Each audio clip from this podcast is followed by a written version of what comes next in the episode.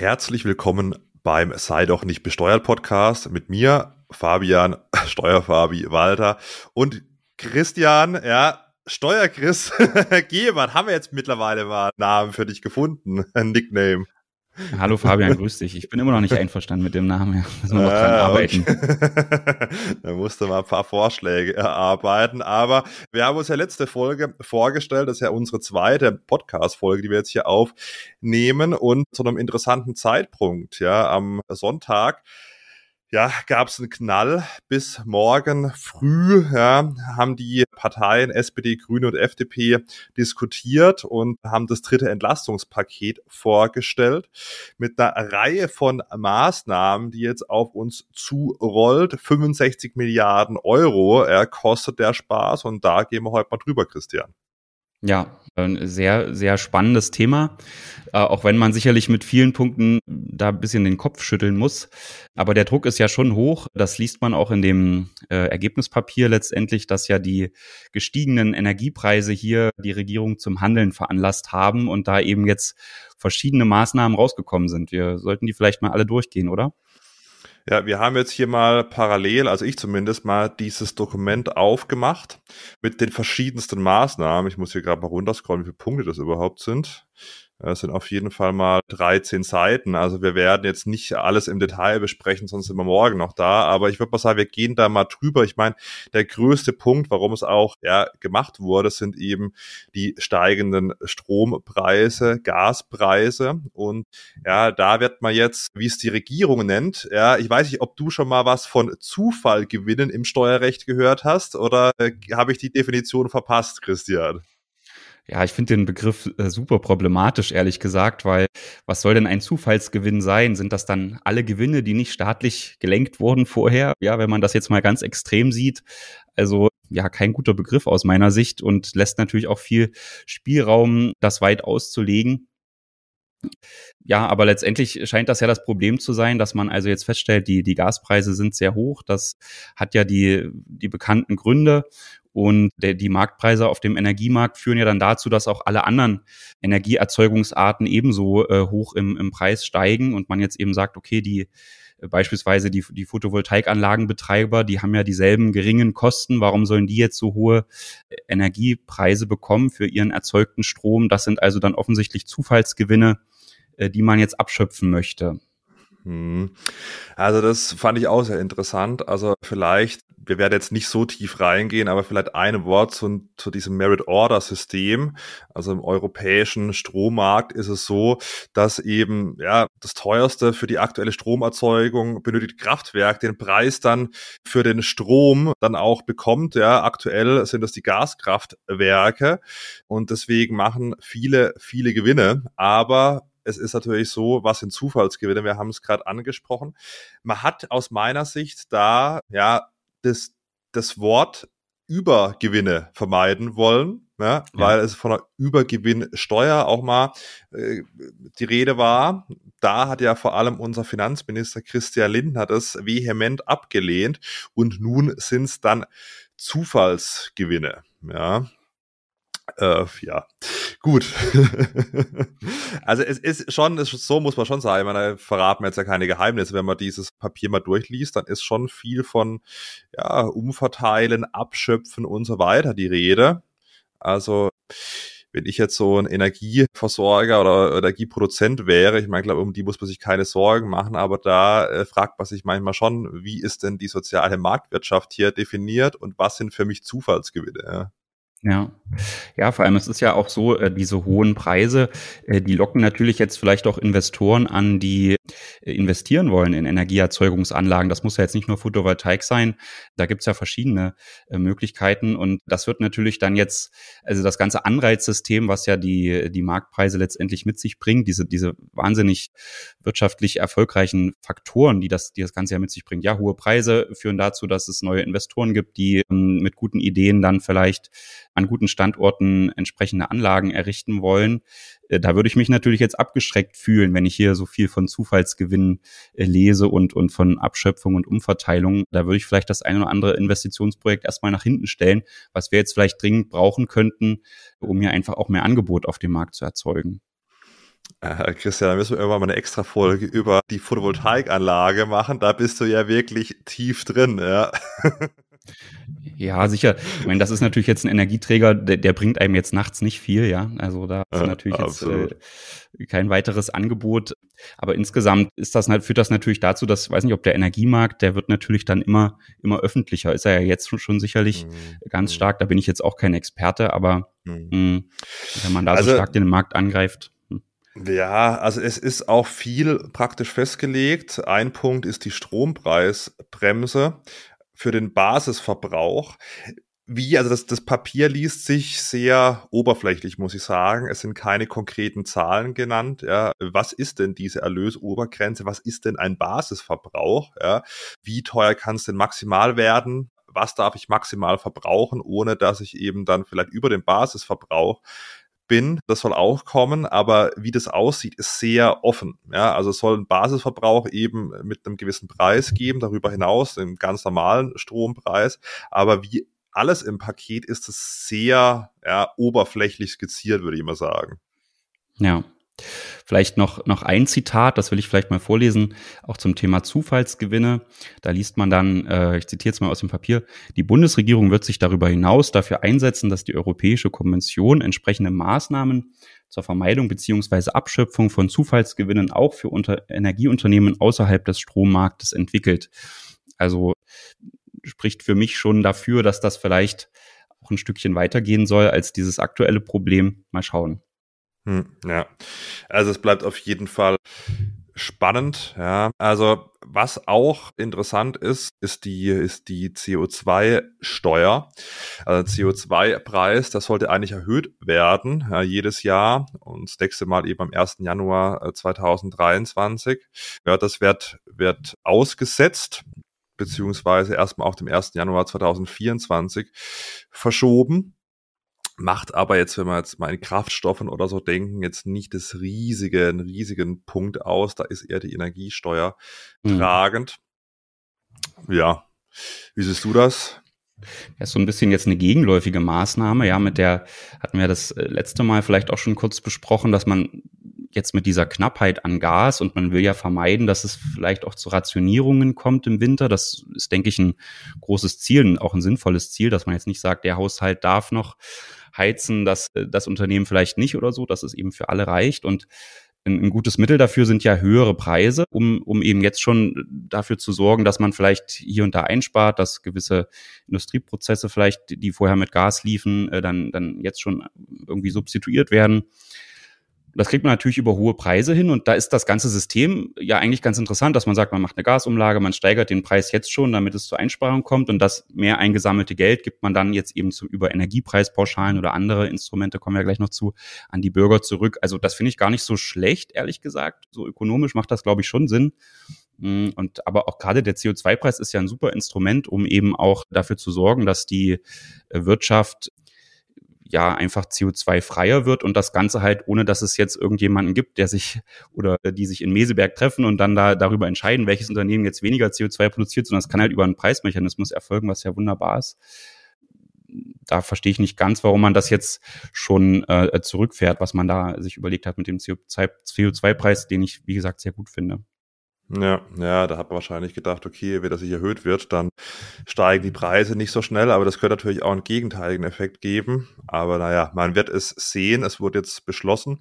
Die ganzen Sachen müssen aber noch durchs Parlament, also nicht alles können äh, SPD, Grüne und FDP da selbst bestimmen. Also vieles wird durchs Parlament müssen und dann nochmal durch äh, Bundestag und Bundesrat als Gesetz verkündet werden. Deswegen ist ja bei manchen Sachen gar nicht so klar, ob das dann so wie geplant kommt. Eine Planung, Energiemarkt, da könnten wir jetzt noch stundenlang drüber sprechen, aber konkrete Maßnahmen für die Bürger, Bürgerinnen beim, beim Punkt der Entlastung ist eine Einmalzahlung für Rentner und Rentnerinnen in Höhe von 300 Euro zum 1. Dezember 2022. Die sind ja bisher leer ausgegangen, da will man wohl was nachholen. Ja, das Ganze nennt sich dann auch eine Energiepreispauschale. Also wie wir das auch für die mhm. Arbeitnehmer schon kennen, haben wir letzte Woche drüber gesprochen, das gibt's jetzt auch für die Rentner.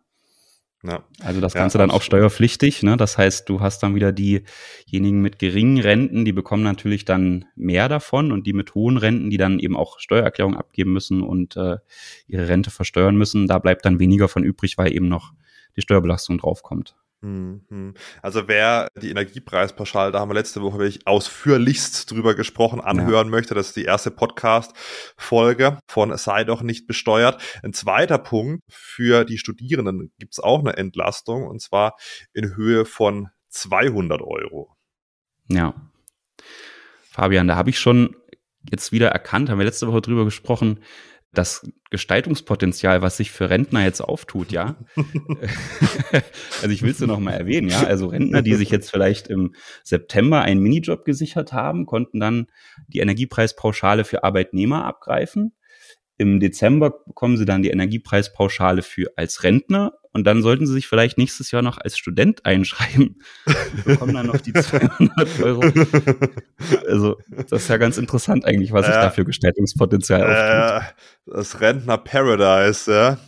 ja. Also, wenn man, oder anderen Rentner mit der Rolex am Arm sieht, dann weiß er, warum. Spaß, bei, Spaß beiseite. Ja, viele sind natürlich schon, haben wenig Rente und ihnen auch gegönnt. Aber ja, wie schon in der ersten Folge gesagt, ein Spruch muss auch mal drin sein. Also, ich gönn's den Rentner, Rentner Partnerin, bin ja auch oft bei meinen Großeltern und je mehr irgendwie die Regierung entschließt, desto mehr dreht sich's über Steuern bei mir. Ja. Wenn ich bei meinen Großeltern bin, äh, liebe Grüße gehen raus an Ernst und Anneliese, die hören den Podcast nämlich auch. Bei den, bei dem, äh, bei der Energiepreispauschale für Rentner, da sieht man auch ganz gut, dass die äh, FDP vielleicht doch nicht die Partei der Apotheker ist, weil diese Energiepreispauschale gibt es nur für Rentner, die in der, also aus in der normalen gesetzlichen Rente sind oder die, die, Gesetz, äh, die, die Rente aus der gesetzlichen Rentenversicherung beziehen. Die Rentner in den Versorgungswerken, wie zum Beispiel die, die Apotheker oder auch Steuerberater, die bekommen die Energiepreispauschale übrigens nicht. Hier gibt es jetzt nichts, ja. wo man sagen könnte, hätte man ja. sich hier konkret für eine äh, ja. Berufsgruppe eingesetzt was, die FDP macht keine Lobbyarbeit, das ist was ganz was Neues. äh, so, dann ist der, der Wohngeld, also Wohngeld, die Wohngeldreform wird wahrscheinlich die größte Reform werden, die es bisher so gab. Äh, die Anspruchsberechtigung laut dem Bundeskanzler, ich habe mir natürlich am Sonntag um 11 alle Termine verschoben und habe die Pressekonferenz live angeguckt, eine Stunde 20. Und da hat der Bundeskanzler Olaf Scholz darüber gesprochen, da ist die Anspruchsberechtigung von etwa 700.000 Menschen in Deutschland auf zwei Millionen steigt beim Wohngeld, bei der Wohngeldreform. Außerdem soll noch eine Heizkosten- und Klimakomponente reinkommen, ja, dauerhaft. Zum 1. Januar soll das Ganze stattfinden. Und ähm, das ist schon ganz interessant. 1,3 Millionen Bürger und Bürgerinnen in Deutschland sind dann Wohngeld berechtigt. Das ist ja, also da weiß ich nicht, ob ob mich das freuen soll oder alarmieren soll, dass zwei Millionen Menschen in Deutschland dann einen Wohngeldanspruch haben, weil offensichtlich muss es ja gemacht werden, weil dann die Miete und auch die Heizkosten nicht mehr gezahlt werden können. Wie siehst du das, Christian? Ja, das, das wollte ich dich gerade auch fragen. Du scheinst ja da schon so ein bisschen Expertise aufgebaut zu haben bei dem Thema Wohngeld. Die genauen Antragsberechtigungen oder, oder Voraussetzungen, sind die, sind die dir bekannt? Ich glaube, dass es, dass es noch gar nicht bekannt ist, was jetzt dann die konkreten Anspruchsberechtigungen sein werden. Es steht nur drin, was es eben dann geben wird. Also einmalig 415 Euro für einen Ein-Personen-Haushalt, 540 Euro für einen Zwei-Personen-Haushalt, jede weitere Person 100 Euro. Aber ich kann mir vorstellen, wenn diese Zahl von 700.000 auf zwei Millionen steigt, da muss man schon ordentlich was mhm. mit den, mit den Ansprüchen machen. Also das ist auf jeden Fall ganz, ganz interessant. Und ja, wir haben schon 15 Minuten, müssen wir ein bisschen schneller durchgehen, also sind wir über zwei Stunden über waren die Einführung von einem äh, Bürgergeld ist auch ganz, ganz interessant. Das, äh, ja, also Arbeitslosengeld und, und Sozialgeld werden ja, wie, wie es die Regierung nennt, durch das moderne Bürgergeld abgelöst. Ja, soll dann 500 Euro sein ab dem 1. Januar 2023. Also so mal gut 50 Euro ist da die Erhöhung dann. Ja, da Gedanken, Anmerkungen?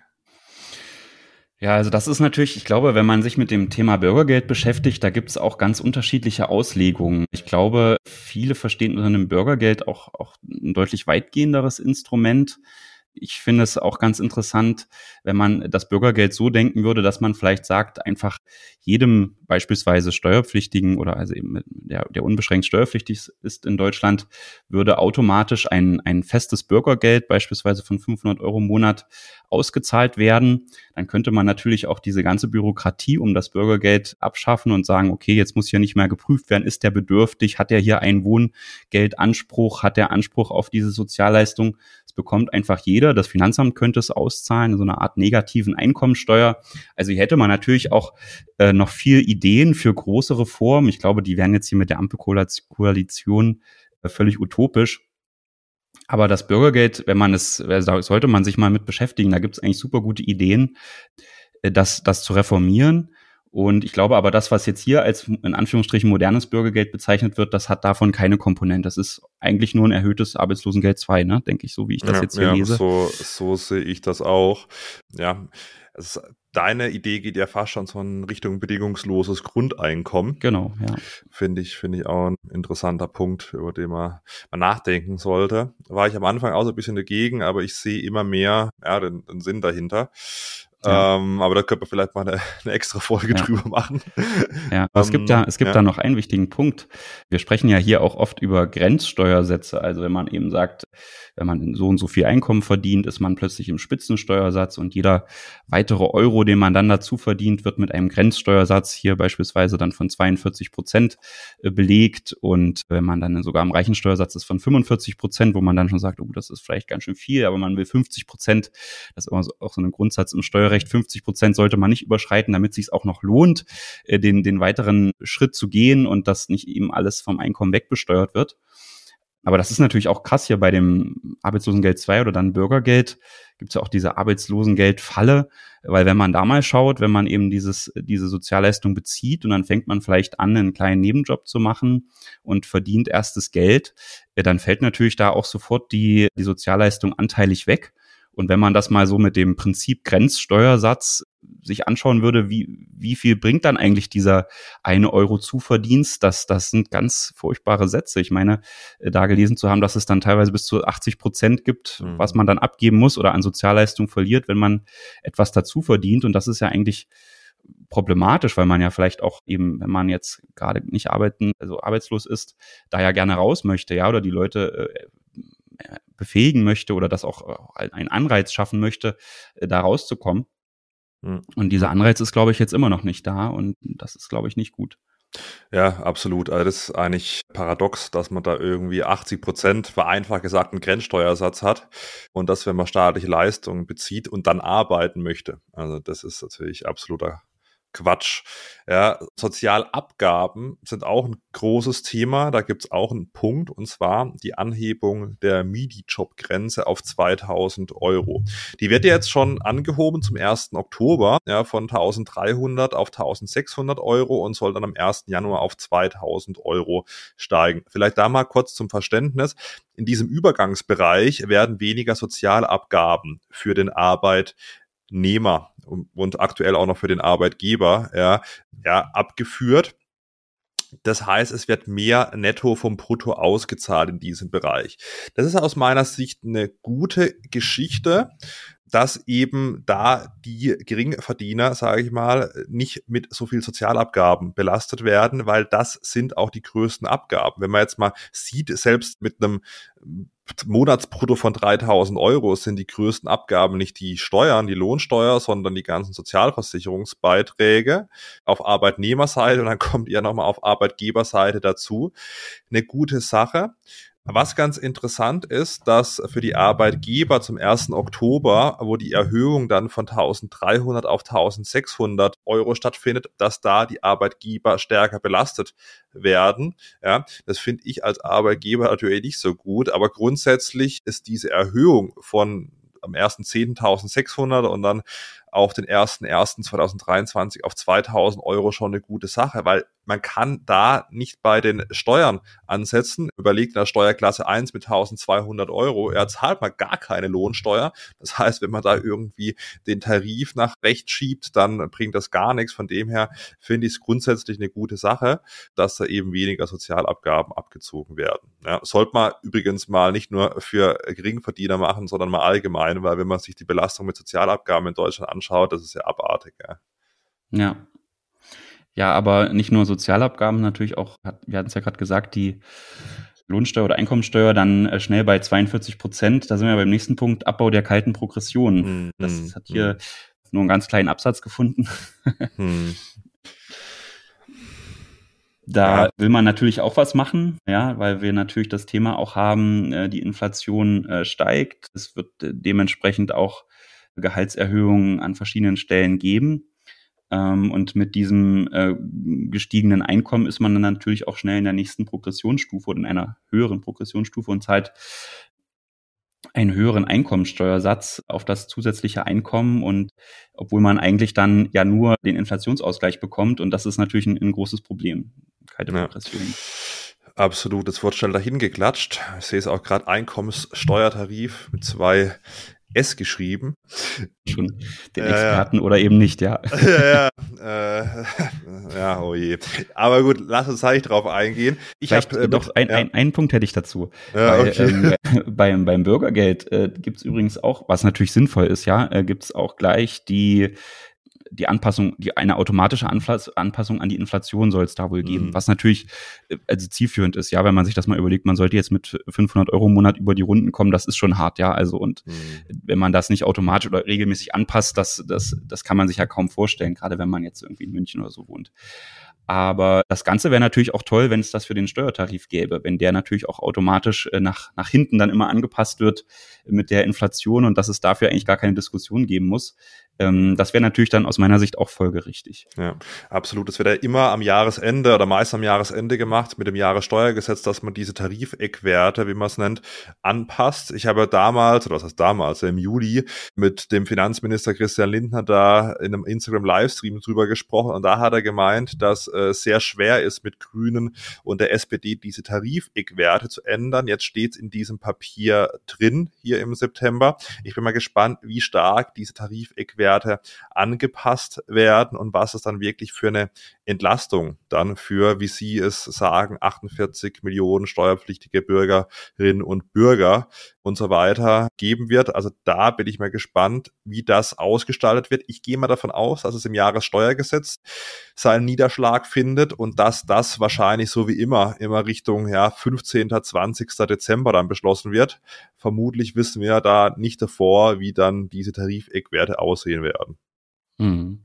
Man hätte natürlich diese ganzen Themen Energiepreispauschale für Arbeitnehmer und Rentner eigentlich auch damit erschlagen können, indem man den, den Steuertarif nochmal anpasst, ja. meine ich. Ja, das hätte man ja genauso darüber regeln können, aber das hat sicherlich auch einen psychologischen Effekt, wenn ja, dann eben jetzt ja. wirklich tatsächlich ja das Thema, das Ganze als Energiepreispauschale bezeichnet wird, da ist man vielleicht ein bisschen beruhigter, als wenn man einfach nur eine höhere, höhere Steuererstattung dann bei der Steuererklärung bekommt. Ja, es ist halt unfassbar bei diesem linear progressiven Einkommensteuertarif, der in Deutschland gilt. Es ist unfassbar schwer, das zu fassen. Ja, viele wissen ja gar nicht, wie viel Steuern sie zahlen. Manche denken, wenn sie 3000 Euro brutto verdienen, zahlen sie 1000 Euro Steuern.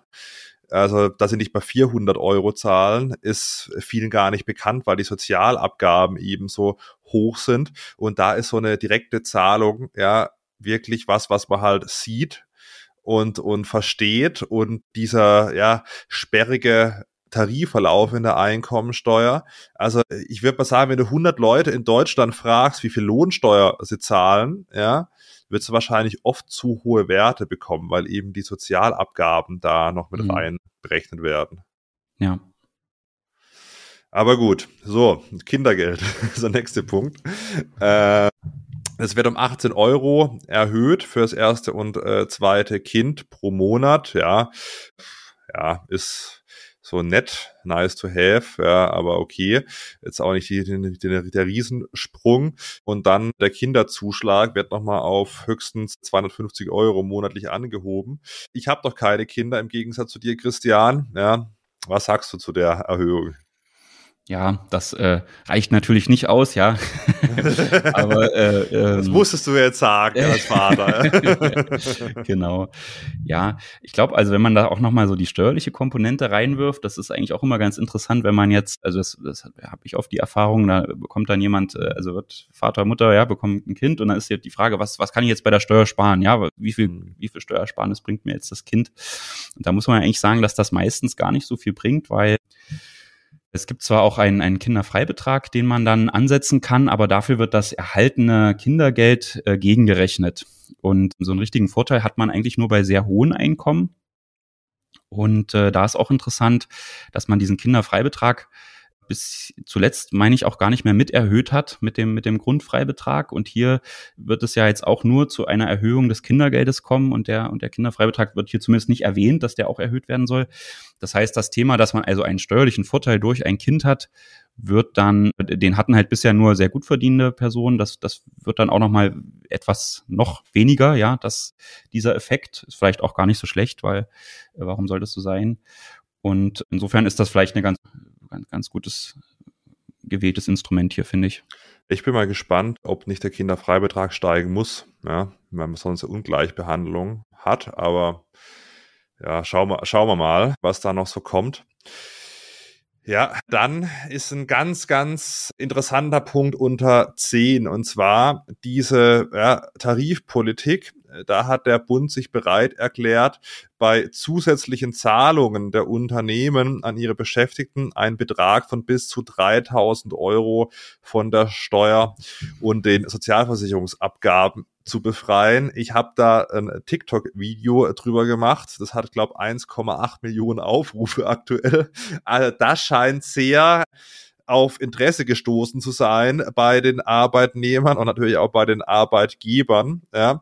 Das soll kommen, ähnlich wie der Corona-Bonus. Da waren es 1500 Euro maximal. Jetzt sollen es 3000 Euro sein.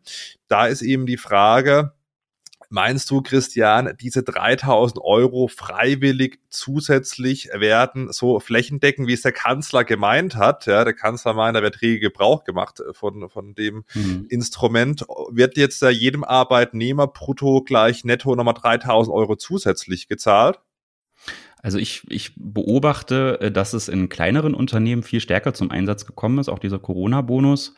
Da hat man den auch, auch teilweise hoch ausgeschöpft und konnte da eben auch gute Leistungen von, von einzelnen Mitarbeitern äh, belohnen und dann auch noch steuerfrei. Also das war, war wirklich ein super Instrument, auch gerade für die Arbeitgeber, die damit natürlich wirklich gute Leistungen auch honorieren konnten, ohne dass man jetzt da gleich die Hälfte dann abgibt. Insofern freue ich mich auch persönlich auf diese 3000 Euro, äh, dass man, also nicht für mich persönlich, aber weil man die natürlich aber gut auch. einsetzen kann. Ja, da kommt, wollte ich auch gleich noch was zu sagen, ähm, weil man damit halt echt ganz gut eine gute Leistung honorieren kann. Also insofern finde ich das ein klasse Instrument. Ich nehme aber auch wahr, du hast das ja auch beschrieben mit deinen Videos, dass das sehr gut ankommt, ja, dass sich die Leute für interessieren und da ist natürlich auch so ein bisschen Verständnisprobleme sind da manchmal da, weil natürlich dann auch sicherlich, da gab es viele Kommentare, kann ich mir vorstellen, wo bleibt die Kohle, warum kriege ich die nicht? Mhm. Die steckt sich mein Chef in die Tasche. So ist es eben nicht, ja, es gibt da keinen, also die Arbeitsunternehmen bekommen das nicht bezuschusst, sondern die können das freiwillig zahlen aus ihrer eigenen Kasse und dann ist es eben, also es ist halt steuer- und sozialversicherungsfrei, es gibt keine Abgaben, aber das gibt keinen Zuschuss für die Unternehmen. Hm, äh, und ja. das ist, glaube ich, also jetzt mit diesen ganzen 300 Euro Energiepreispauschale, 3000 Euro steuerfrei, 1500 Euro Corona-Bonus, da kann man ja auch schwer den Überblick behalten. Ja, das ist auch ein riesiges Problem, die Kommunikation dieser ganzen Maßnahmen. Wie soll der normale, ja, der nicht unseren Podcast hört, da noch, da noch den Überblick behalten? Das ist schon Wahnsinn, ja. Ja. Ähm, weil du das noch sagtest mit, äh, ob ich da was von hab. Ich, wenn man jetzt so Analysen zu oder die ersten Kommentare zu diesem Paket bekommen hat, war ja so immer äh, auch gleich die Kritik, ja, für die Unternehmer ist nichts dabei, ja, oder für die Unternehmen, wo ich jetzt sage, na gut, Unternehmen, muss man da jetzt immer Zuschüsse machen, müssen die jetzt da ständig gefördert werden und so. Insofern sehe ich das gar nicht so, aber hier ist es nochmal ganz interessant, diese 3000 Euro bekommen ja eben äh, Arbeitnehmer und da gehören ja zum Beispiel Einzelunternehmer und Personengesellschafter nicht dazu. Also die können nicht in den Genuss dieser 3000 Euro kommen, also die können sich nicht 3000 Euro steuerfrei aus ihrem Unternehmen entnehmen. wohingegen das zum Beispiel GmbH-Geschäftsführer oder AG-Vorstände oder so, die könnten das dann schon bekommen. Ne? Die könnten schon sagen, ich, ich nehme da auch diese 3000 äh, Euro steuerfrei noch. Und das ist natürlich irgendwie eine Ungleichbehandlung, die ich schade finde, dass man hier so diese Rechtsform dann nicht gleichstellt da ich mehrere GmbHs habe, finde ich das super. Spaß. da vielleicht auch noch ein Hinweis, wenn uns hier GmbH-Gesellschafter, Geschäftsführer zuhören, das immer im Vorhinein in den Arbeitsvertrag schreiben und dann auch einen Gesellschafts Gesellschafterbeschluss machen. Also nicht einfach die 3000 Euro so genau. mir nichts, dir nichts dann auszahlen. Äh, auch wenn man es könnte, rein, rein technisch. Ja. Genau, ja. Unternehmenshilfen ist der zweite Punkt, beziehungsweise der elfte Punkt in dem Fall bei den Unternehmen. Da ist vieles ja, viel, für, also für große Unternehmen einiges dabei, ja, für energieintensive Unternehmen einiges dabei, aber ich würde mich jetzt trotz dieser ganzen Ausführungen mal aus dem Fenster lehnen, dass kleine und mittlere Unternehmen da zumindest kurzfristig leer ausgehen, ja, wenn sie jetzt kein energieintensives Unternehmen sind. Ja, ja ich glaube, im Wahlkampf war es mal so, dass Olaf Scholz eben so einen Industriestrompreis von vier Cent die Kilowattstunde gefordert hat. Das findet man hier auch nicht, ja, und auch, ja, wie so Unternehmen entlastet werden über eine angekündigte Strompreisbremse ist auch noch unklar, auch wann das passieren wird. Dann gab es so ein bisschen die, die Geschichte, dass sie die nationale Mindestbesteuerung jetzt eben machen wollen. Da weiß ich nicht, ob das so sinnvoll ist, da national vorzupreschen. Das ist ja eine EU-Geschichte. Also insgesamt muss ich sagen, für kleine und mittlere Unternehmen ist da relativ wenig drin. Und da möchte ich schon mhm. mal nochmal was sagen, da ich ja auch ein kleineres und mittleres Unternehmen habe. Ja. Man muss ja, wenn man jetzt auf diese 3000 Euro Sonderzahlung nochmal eingeht, da erwartet der Kanzler natürlich schon, dass die gezahlt wird, ja, und ermutigt die Leute, die Arbeitgeber dazu auch. Aber äh, das vergessen vielleicht manche, man muss die erstmal erwirtschaften auf Unternehmensseite, dass man da mal pro Arbeitnehmer 3000 Euro on top zu dem normalen Gehalt auszahlen kann. Ja, mhm. das muss ja zusätzlich sein. Vielleicht da nochmal einen kleinen Schritt zurück. Beim Corona-Bonus bei diesen 3000 Euro war es ja, äh, bei diesen 1500 Euro war es ja so, diese 1500 Euro Corona-Bonus mussten zusätzlich zum Gehalt sein. Das ist jetzt auch wieder geplant bei diesen 3000 Euro. Bonuszahlung. Genau. Wenn man jetzt im Arbeitsvertrag schon eine Vereinbarung fürs Weihnachtsgeld drin hat, dann ist das keine Zusatzzahlung. Ja, wenn man noch keine Vereinbarung zum Weihnachtsgeld drin hat, kann man das jetzt mit diesem neuen 3000 Euro Bonus wahrscheinlich brutto gleich netto auszahlen. Das benachteiligt halt die Unternehmen, die Weihnachtsgeld zahlen, das vereinbart haben. Also da vielleicht mal als von mir als Anregung, wenn man dieses Instrument jetzt hat, dann sollte man vielleicht auch Zahlungen, die schon vereinbart sind, wie Weihnachtsgeld, steuerfrei stellen können, weil nicht jedes Unternehmen kann so mal schnell 3000 Euro pro Mitarbeiter in einem Monat, ja, aus dem mhm. Ärmel schütteln. Das ist jetzt mir mal, vielleicht hört es ja einer, ein kleiner Appell an die Politik. Ja. Aber zum Stichwort äh, Unternehmenshilfen, wenn man sich das hier anguckt, da geht es ja jetzt auch viel um Bürgschaftsprogramme, äh, zinsgünstige Kredite über die KfW. Ich glaube, das sind ganz sinnvolle Instrumente. Ähm, wir als Steuerberater haben ja auch viel diese Überbrückungshilfen. Das was waren ja dann tatsächliche Zuschüsse, die nicht zurückgezahlt werden mussten, äh, bearbeitet.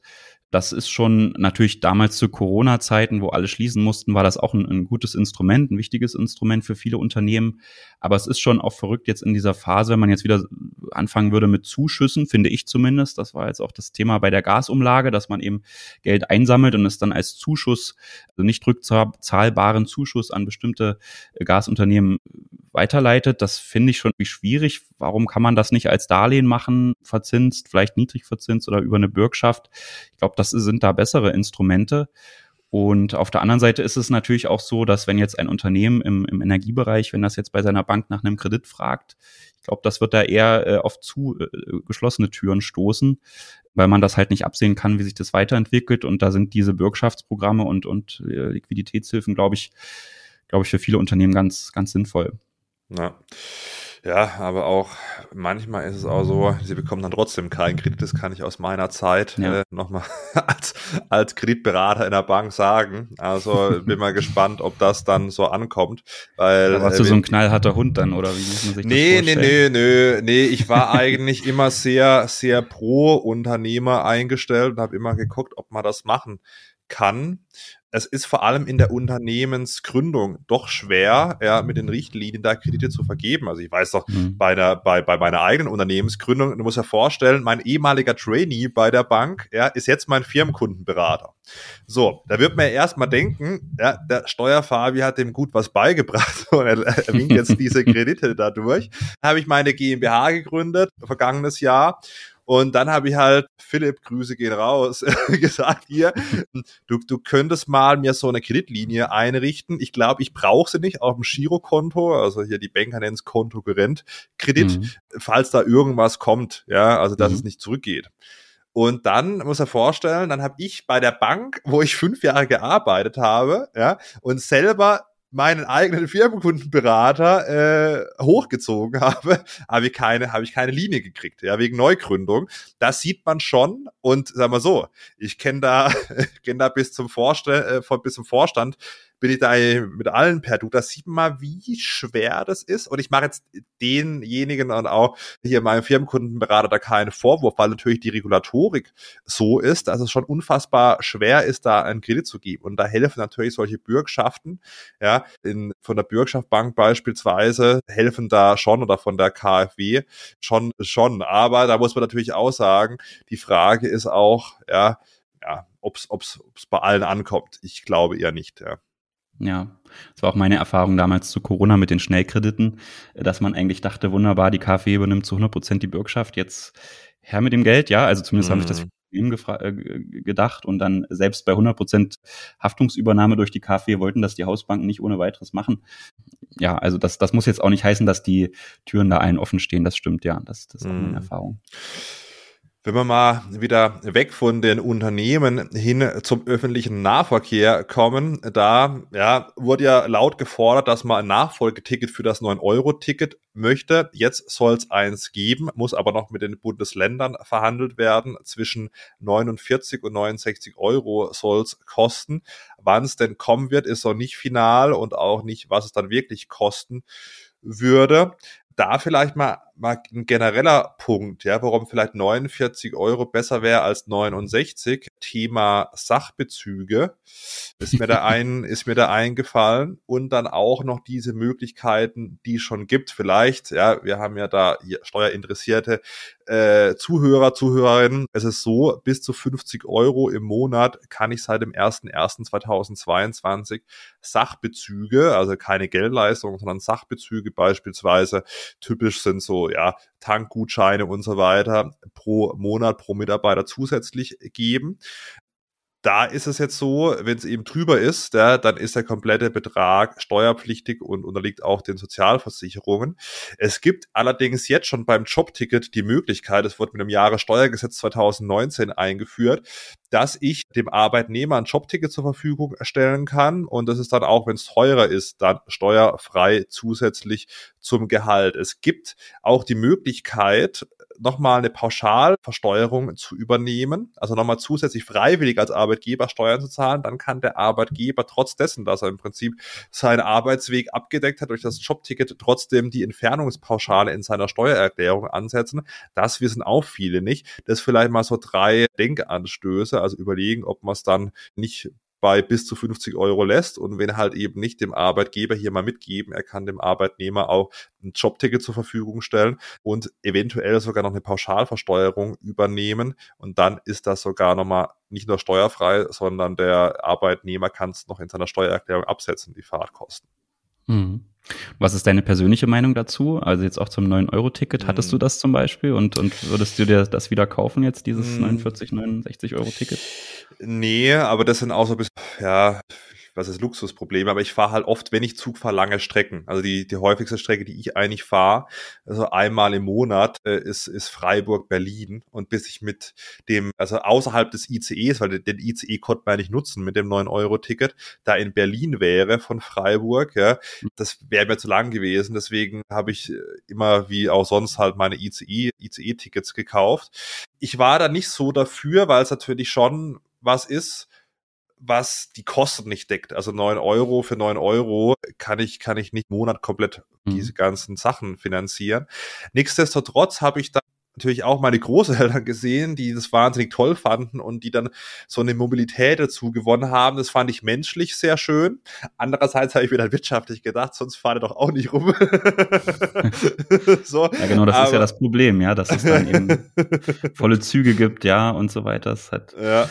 Ja, andererseits ist es vielleicht gar nicht so schlecht. Was ich vielleicht doch krasser gefunden hätte, man hätte es einfach kostenlos gemacht, um mal zu schauen, was, was würden denn die Kosten sein, wenn ich keine irgendwie Fahrkartenautomaten genau. warten müsste, weil jetzt dann nachts um drei noch irgendjemand, ja. äh, was weiß ich, hinpinkelt oder so, ja. ja ähm. Das wäre mal interessant gewesen. Da hat man die Chance jetzt vertan, weil man dann trotzdem noch äh, Kosten hatte für die Ausstellung des 9-Euro-Tickets. Grundsätzlich finde ich so ein, ja, ja, so einen überregionalen Tarifverbund schon interessant, weil ich weiß noch, als ich Schüler war, ja, dann ist man dann irgendwie aus einer Tarifzone rausgefahren, ja, und zum Teil, das muss man sich mal überlegen, zum Teil dann im, im Nachbarort, ja, und dann musstest du auf einmal nochmal irgendwie nachzahlen, also so ein bundesweites Ticket für den öffentlichen Nahverkehr, wo dann eventuell auch mal landkreisübergreifend gilt, das finde ich schon gut, ja, also finde ich eine gute Idee, wäre ich auch, fände ich cool, wenn es kommt, ja, muss fairerweise sagen, sagen, ich, wenn ich Zug fahre, ich fahre relativ viel Zug, ja, die Deutsche Bahn, über meine CO2-Ersparnis aus,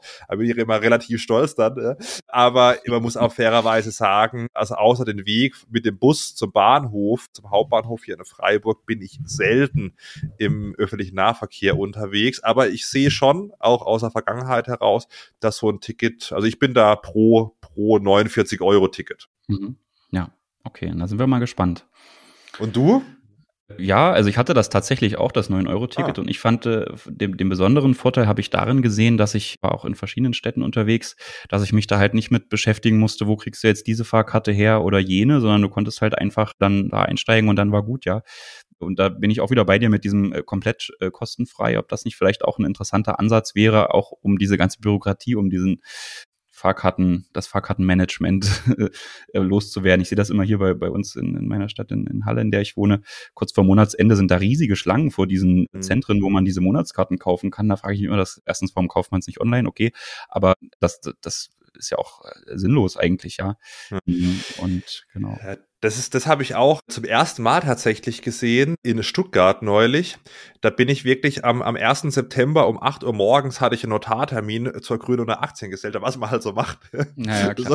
und, und, äh, dann bin ich da äh, am Bahnhof war ich dann und bin da vorbeigelaufen und dann äh, habe ich da mit äh, Mitgründer dann gesagt, ah, gibt's hier was umsonst? Und dann nehmen die holen sich ihre, ihre, ihre Monatskarte.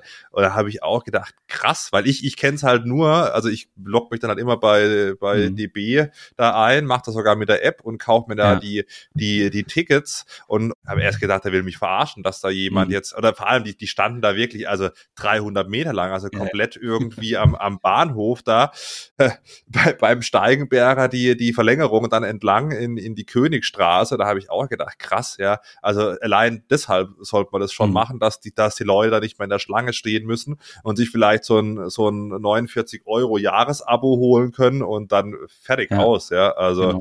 ja. So. Also wenn da jemand aus der Branche kommt und uns mal das vielleicht auch mal näher analysiert hat, würden, würden wir uns, glaube ich, auch mal um, um ein Feedback freuen. Da haben wir ja auch eine E-Mail-Adresse e eingerichtet, podcast.steuerversum.de. Also wenn jemand mit diesem Thema Einsparung durch kostenlose Tickets sich mal beschäftigt hat, gerne mal ein Feedback senden, würde uns, denke ich, interessieren. Ja, absolut. Ja, also wir haben ja auch nicht die Weisheit gepachtet. Also es kann natürlich auch sein, dass das, was wir hier erzählen, manchmal auch kompletter Kokolores ist, auch die Einschätzung. Aber wir probieren es trotzdem einigermaßen sachlich richtig zu halten, ohne dass man den Humor verliert. Auch wenn es harte ja. Themen sind, wie jetzt Punkt 14 im, im Papier, Verlängerung des Kurzarbeiter. Geldes, ja, das soll jetzt über den 30. September nochmal verlängert werden. Da, ja, war es so, dass es eigentlich am 30. September ausgelaufen wäre, die Unternehmen also nicht mehr die Option des Kurzarbeitergeldes gehabt hätten, beziehungsweise nicht mehr die Sonderregelungen. Ja, vielleicht mal grundsätzlich zum Kurzarbeitergeld. Wenn man mehr als 410 Euro Kurzarbeitergeld als Arbeitnehmer bekommt, im gesamten Jahr muss man eine Steuererklärung abgeben. Das hat vor allem im Jahr 2021 für die Steuererklärung 2020 da geführt, dass Millionen Menschen ihre Steuererklärung abgeben mussten das Kurzarbeitergeld unterliegt dem Progressionsvorbehalt. Was ist es? Es ist zwar steuerfrei, aber erhöht den Steuersatz, genauso wie beim Elterngeld beispielsweise. Es schadet also nicht, sich da was zurückzulegen. Das ist natürlich brutal, vor allem wenn man bei Kurzarbeitergeld oder bei Elterngeld auch eh schon weniger hat. Aber es kann dazu führen, wenn man lange Kurzarbeitergeld bekommt und vielleicht 50 Prozent noch arbeitet, dass es eben zu Nachzahlungen führen kann. Wenn man kurze Zeitpunkte hat, also ein, zwei, drei Monate, dann ist es im Regelfall nicht so, genauso wenn man 100 Prozent in Kurzarbeit ist. Aber wenn man eben lange in Kurzarbeit ist und 50 Prozent arbeitet, dann kann es da zu Nachzahlungen kommen, da vielleicht ein bisschen was zurücklegen. Ich weiß, es ist schwer. Nichtsdestotrotz finde ich das ein gutes Instrument für Unternehmen und auch für ihre Arbeitnehmer, anstatt die Leute rauszuschmeißen. Das wird jetzt eben nochmal verlängert zum 30. September. Mhm. Jetzt ist es ja auch so, dass es für die Arbeitgeber nicht mehr ganz kostenfrei ist. Ich meine, die Hälfte der Arbeitgeberanteile zu den Sozialversicherungen müssen die äh, Arbeitgeber dann schon zahlen, um die Mitarbeiter in Kurzarbeit zu halten. Äh, das ist auch, glaube ich, ganz wichtig, dass das jetzt kein Free Lunch ist, sondern dass man da schon auch irgendwie einen Wirtschaftsplan haben muss und damit rechnet, dass man früher oder später wieder äh, in die Gewinnzone kommt, um das ja, um da eben die Mitarbeiter bei sich zu halten, weil es ist ja schon so in den Fachkräftemangelzeiten, die wir jetzt haben, also ist natürlich dann irgendwann auch die Frage, macht es nicht vielleicht Sinn, dass dann jemand die Branche wechselt, statt jahrelang Kurzarbeitergeld zu beziehen? Aber es ist halt jetzt auch eine besondere Krise am Energiemarkt, da will ich mich da gar nicht so weit aus dem Fenster lehnen, mhm. aber mhm. ja, da gehen wir doch mal zum nächsten Punkt und zwar zur Umsatzsteuer in der Gastronomie. Da ist es ja aktuell so, dass Speisen in der Gastronomie auf sieben Prozent gesenkt sind. Ja, ich weiß, Christian, du führst doch hier einen Rechtsstreit, Rechtsstreit gegen BFH und EuGH aktuell in dem Bereich, zumindest was die kombinierten Umsatzsteuersätze mhm. angeht. Da kannst du vielleicht gleich noch was erzählen, das ist ja ganz interessant. Aber ja, also das wird jetzt nochmal verlängert. Ja, wahrscheinlich, ich gehe davon aus, bis zum 31.12.2023 steht zwar nicht drin, aber davon gehe ich jetzt mal aus. Da war es ganz interessant, das Bundeskabinett hatte das schon mal beschlossen. Ja? Und dann, lustigerweise, kurz vor dem Livestream, den ich mit dem Finanzminister hatte, hat, haben dann die Grünen gesagt, sie wollen das doch nicht. Und dann habe ich ihn gefragt, ob das jetzt kommt. Und dann wusste er das auch nicht so richtig. Jetzt scheint es zu kommen. Es ist in dem Paper drin. Ja, ja, ist sicherlich nicht, nicht schlecht, um den Gastronomiebetrieben und auch die, die Bürger und Bürgerinnen, die eben speisen gehen, das ein bisschen zu entlasten. Sag gerne, sag gerne du was dazu, aber sag auch gerne mal, das finde ich auch ganz interessant, wo du hier die Rechtsstreitigkeiten führst, Christian. Ja, also vielleicht zunächst zu den Gastronomen. Ich glaube, dass die schon mit ganz engen Margen da aktuell noch kalkulieren müssen. Jetzt kommt ja dann auch der, der Mindestlohn im Oktober auf 12 Euro. Das wird viele Gastronomen nochmal zu höheren, bei vielen Gastronomen zu höheren Personalkosten führen. Und ich glaube, das ist insofern ganz gut, weil man wirklich jetzt alleine wegen dem Mindestlohnschritt sicherlich da über Preiserhöhungen nachdenken muss. Und dann hätte man das ja zum Jahresende nochmal tun müssen, weil die äh, Umsatzsteuer steigt. Und so kann man da, glaube ich, vermeiden, dass das Schnitzel bei 30 Euro kostet. Das wäre sicherlich sonst in, in, in vielen Bereichen der Fall gewesen, denke ich. Und ansonsten, ja, ach so, ja, genau, dieses Klageverfahren, das ist auch ganz interessant. Es ist ja so, dass Hotelübernachtungen, da fallen auch sieben Prozent drauf an. Und oftmals ist es ja so, dass man ein Pauschalangebot vom Hotel bekommt, also Übernachtung und Frühstück. Ähm, oder man darf dann auch das Bar nutzen und so weiter. Ja, das Hotel hat ja meistens noch ein paar andere Leistungen, die man bekommen kann. Und da mussten die Hotels bisher das immer strikt aufteilen. Also für die Übernachtung äh, konnte man eben sieben Prozent Umsatzsteuer abführen. Wenn man den Gast dann beim Frühstück hatte, musste man 19 Prozent abführen und also jetzt aktuell nur sieben Prozent auf die Speisen. Ne? Aber wenn das dann wieder wegfällt, wären es 19 Prozent. Und äh, das hat natürlich, wenn man jetzt einen Pauschalpreis bekommen hat, ja, 150 Euro für Hotel und Frühstück und Spa und so weiter, musste der Hotelbetreiber das dann äh, aufwendig aufteilen. Da gab es dann auch immer mal Streitigkeiten, wie viel Euro entfällt jetzt aufs Frühstück und wie viel auf das Spa und so weiter. Und äh, wenn man jetzt das Umsatzsteuerrecht sich anschaut und auch gerade so, wie es die EU vorsieht, stellt sich halt die Frage, was, was will denn der Gast eigentlich? Will der wirklich hier ein einheitliches Paket haben? Will der nur übernachten und alles andere ist extra? Oder sie, denkt der Gast, ich möchte hier alles für einen Preis haben und, und es kommt nämlich im Umsatzsteuerrecht immer auf den Durchschnittsverbraucher an und wenn der, wenn das, wenn man sich in den reinversetzt und wenn man da sagt, na, eigentlich ist das doch alles eins und die Hauptleistung ist die Übernachtung und das gehört da halt dazu, das Frühstück und die, die anderen Leistungen, äh, dann kann man eben auch gut argumentieren, dass dann auch für die gesamte Leistung nur sieben Prozent Umsatzsteuer anfällt und genau das haben wir jetzt getan und äh, der, der EuGH ist da eigentlich schon äh, stark auf dieser Richtung und der, die deutsche Rechtsprechung äh, kennt sich da auch schon so langsam zu. Das wird also noch spannend. Für Hotelbetreiber sollte man, die sollten das auf jeden Fall verfolgen. Perfekt. Jetzt sind wir, heute haben wir wirklich einen langen Podcast, weil wir wahrscheinlich die Stunde knacken, deswegen gehen wir jetzt hier mal weiter. So, jetzt passen wir auf. Flankierende weitere Maßnahmen. Ja, da wird praktisch drüber gesprochen, dass man keinem Herr den Strom abstellt, ja, und so weiter und so fort und das Gas. Dass Energierechte angepasst wird, ist natürlich auch eine, eine gute Sache. Genauso bei Unternehmen, bei Erleichterung bei der Insolvenzantragspflicht. Ja, das ist ganz interessant. Also das Spiel wiederholt sich eigentlich. Diese mhm. Maßnahmen, die auch in Corona gemacht werden, werden jetzt im Prinzip auch nochmal hm, gemacht. Ja, da ist es halt manchmal so, manchmal werden die Unternehmen natürlich auch künstlich am Leben gehalten.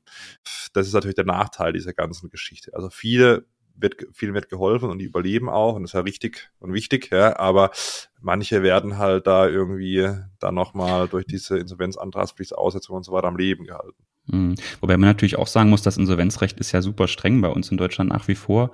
Und als Geschäftsführer, der jetzt eben sich mit diesen hohen Energiepreisen konfrontiert sieht mhm. und dann in seiner Wirtschaftsplanung feststellen muss, wenn sich das also nicht, also er kann, er weiß ja nicht, ob das wieder sinkt oder nicht, ja, der, der Unternehmensleiter, äh, wenn man jetzt aber vom Worst Case davon ausgehen würde, die Preise sinken nicht und man würde dann zum Ergebnis kommen, ich, ich werde früher oder später zahlungsunfähig, könnte es ja dann schon dazu kommen, dass man einen Insolvenzantrag stellen muss, allein weil jetzt die, das so unklar ist, ja. Und dann gibt es eben auch eine persönliche Haftung für den Geschäftsführer und dass man die da vielleicht äh, vorübergehend etwas runterfährt, das ist, glaube ich, ganz zielführend, weil die, die Variante wäre entweder ganz viele Insolvenzanträge oder ganz viele Geschäftsführer, die dann sagen, okay, ich bin zuversichtlich, aber dann mit dem einen Bein schon irgendwie in der, äh, im Strafrecht sind.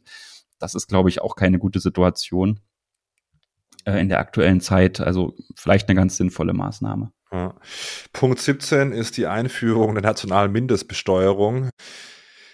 Ja, das habe ich ja schon vorher mal erwähnt, dass der, dieser nationale Alleingang finde ich da nicht so äh, sinnvoll. Genauso, wenn man das irgendwie an Prozentsätzen irgendwie äh, festmacht. Das wird sehr schwer sein, das national durchzusetzen. Ich würde mich mal auf dem Fenster lehnen. Unmöglich. Ich habe mich damals 2019 in meiner Masterarbeit mit Verrechnungspreisen beschäftigt in digitalen Geschäftsmodellen. Also da national irgendwie dagegen vorzugehen, würde ich jetzt einfach mal mich weit aus dem Fenster lehnen. Macht keinen Sinn. Ja.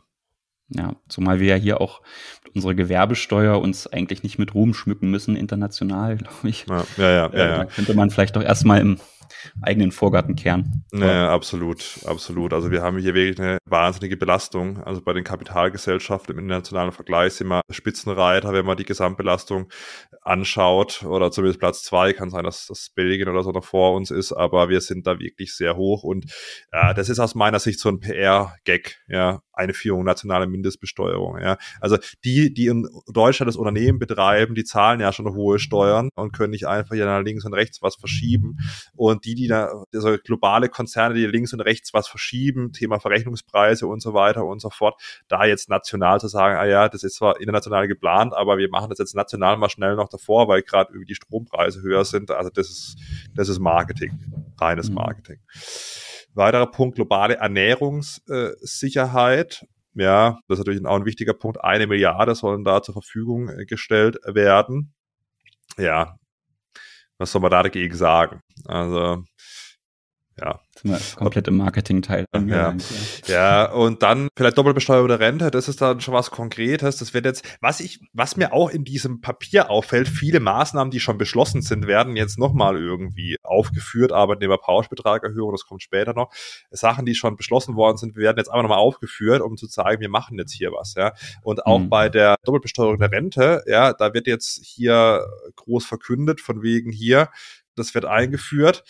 Aber Gut, das steht auch drin, dass es vom Bundesverfassungsgericht gefordert wurde, auch vom Bundesfinanzhof. Also da kann man wenig machen. Ja, ist ja so aktuell. Mhm. Man kann nicht die kompletten Rentenbeiträge von der Steuer absetzen, aber ab 2040 muss man 100 Prozent seiner Rente versteuern. Hat also vermutlich eine Doppelbesteuerung der Rente. Aber das wird in, in, in konkreten Zahlen wird es auch weniger, also wenig mehr netto vom Brutto ausmachen, da die Absetzbarkeit schon relativ hoch ist. Da wird man jetzt nicht irgendwie 50 Euro oder 100 Euro mehr netto bekommen, nur weil man die jetzt voll, voll absetzen kann. Ja.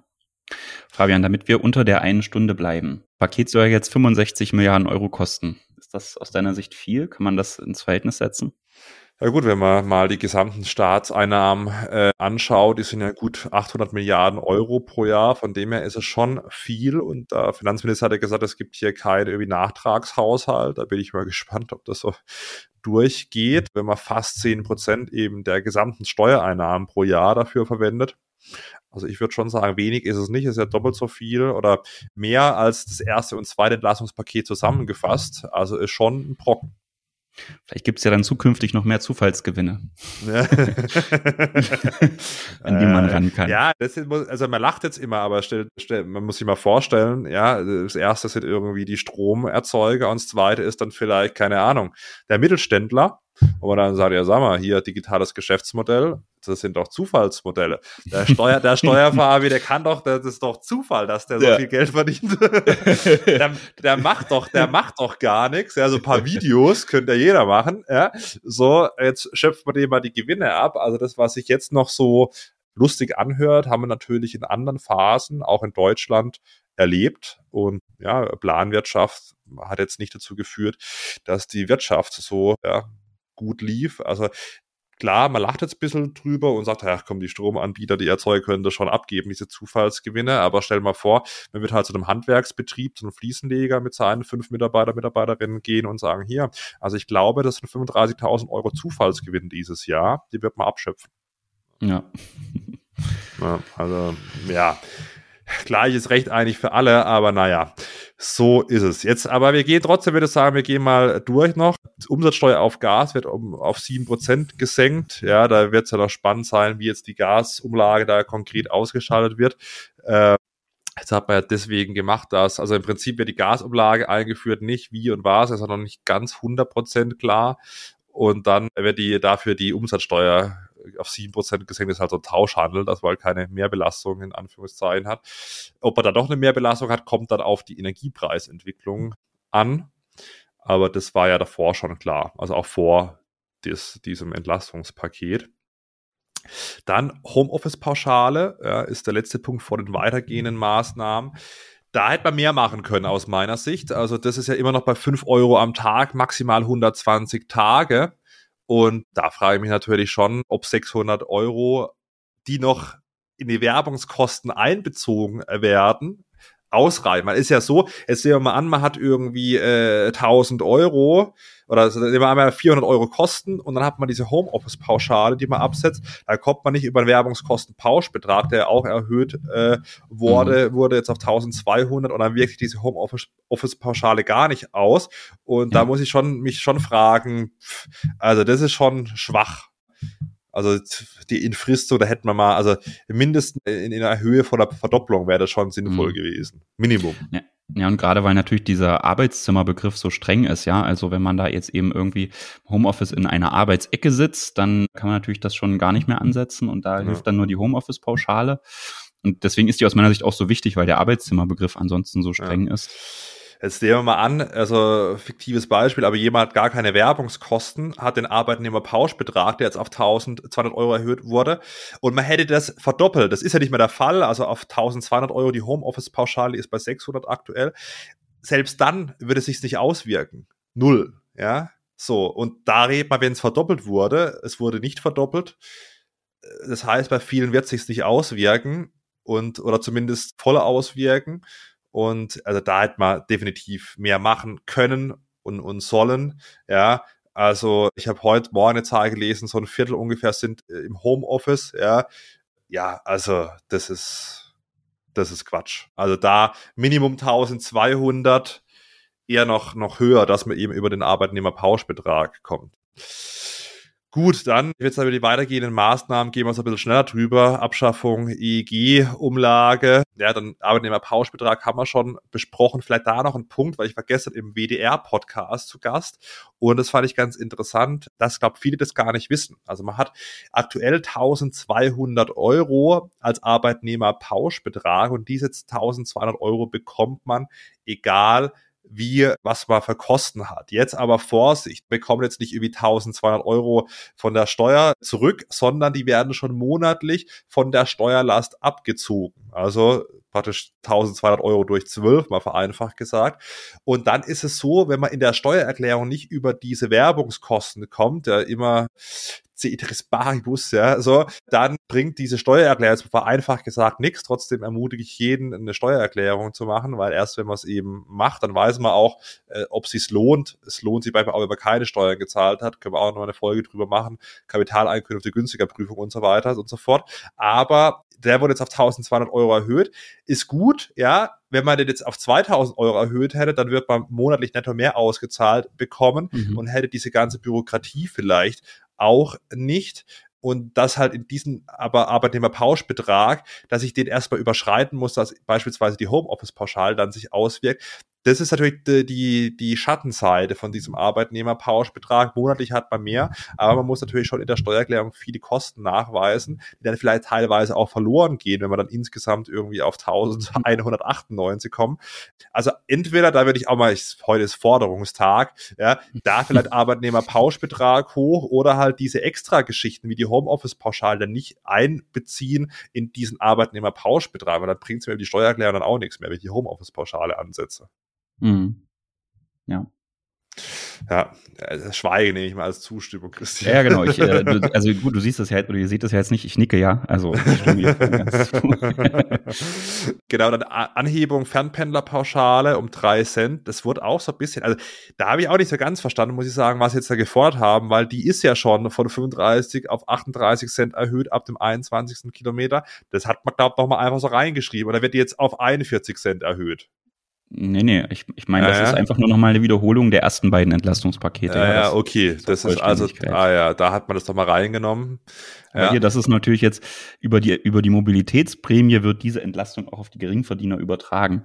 Also ich meine, das ist natürlich schön und gut, dass jetzt nicht nur diejenigen, die ein hohes Einkommen haben, von dieser höheren äh, Fernpendlerpauschale profitieren, aber diese Mobilitätsprämie, also da wegen irgendwie 30 Euro dann da alle möglichen Anträge zu stellen. Ich Klar, wenn man das auf das Geld angewiesen ist, dann ist das natürlich auch gut, aber das ist aus meiner Sicht viel zu kompliziert.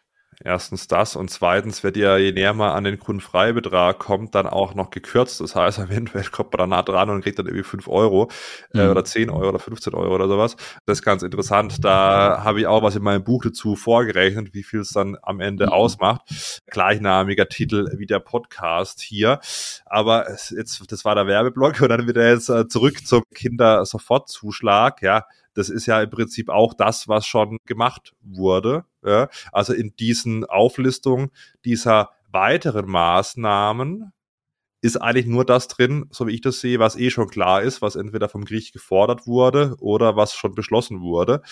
Von dem her, das ist nochmal so ein bisschen Marketing, wie so einiges in diesem Paket, ja also aus meiner Sicht sollte man wirklich mit einer höheren Pauschalierung, ja, höhere Pauschbeträge und so weiter, diese ganzen Einzelmaßnahmen dann irgendwie mal, ja, abschaffen, beziehungsweise dann künftig, weil es wird ja wahrscheinlich noch ein viertes und vielleicht auch noch ein fünftes Entlastungspaket geben. Da muss man ja schon überlegen, ob diese, wir haben jetzt eine Stunde etwa über diese neuen am Sonntag ja verkündeten Maßnahmen gesprochen.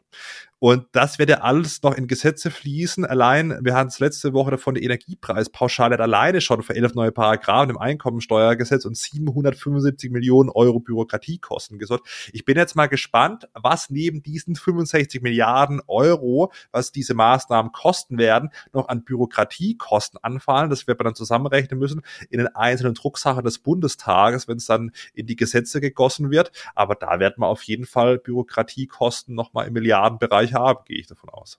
Mhm. Ja. Und dann ist die Frage, hätte man das nicht an, anders lösen können und diese Milliarden irgendwie anderweitig irgendwie sinnvoller investieren? Können. Aber naja, so, wir sind nicht in Power, Christian. Ja, wir sagen nur, sei doch nicht besteuert. Es hat mich sehr gefreut, Christian. Wer, war wieder eine sehr interessante Folge mit dir. Ich denke auch eine sehr lehrreiche Folge. Wir haben die Sachen so ein bisschen eingeordnet. Wie gesagt, ist oft auch die persönliche Meinung, die muss man nicht teilen und auch mal ein lustiger Spruch drin. Aber ja, ich habe äh, als Podcast-Neuling gelernt, gerne, wenn es euch gefallen hat, eine Bewertung da lassen. Wir freuen uns natürlich über fünf Sterne. Das, der Podcast wurde sehr gut bewertet beim letzten Mal. Ja, hat mich sehr gefreut. Ich glaube, da spreche ich für uns, für uns genau, beide. Ja. Und lasst gerne ein, ein Abo da. Und dann sieht man sich bei der nächsten Folge wieder. Vielen Dank, Christian. Ja, ich danke dir auch. Äh, war sehr spannend und ich fände es auch interessant, äh, Feedback von euch zu bekommen. Also wenn ihr wirklich in den Podcast-Apps äh, in die Kommentare was schreiben wollt oder in die E-Mail-Adresse, die in den Shownotes steht, lasst uns auch gerne mal eure Meinung zu den, zu den Themen da. Würde mich interessieren. Genau. Wunderbar. Dann, Christian. Bis nächste Woche. Bis nächste Woche. ciao, ciao. Ciao, ciao.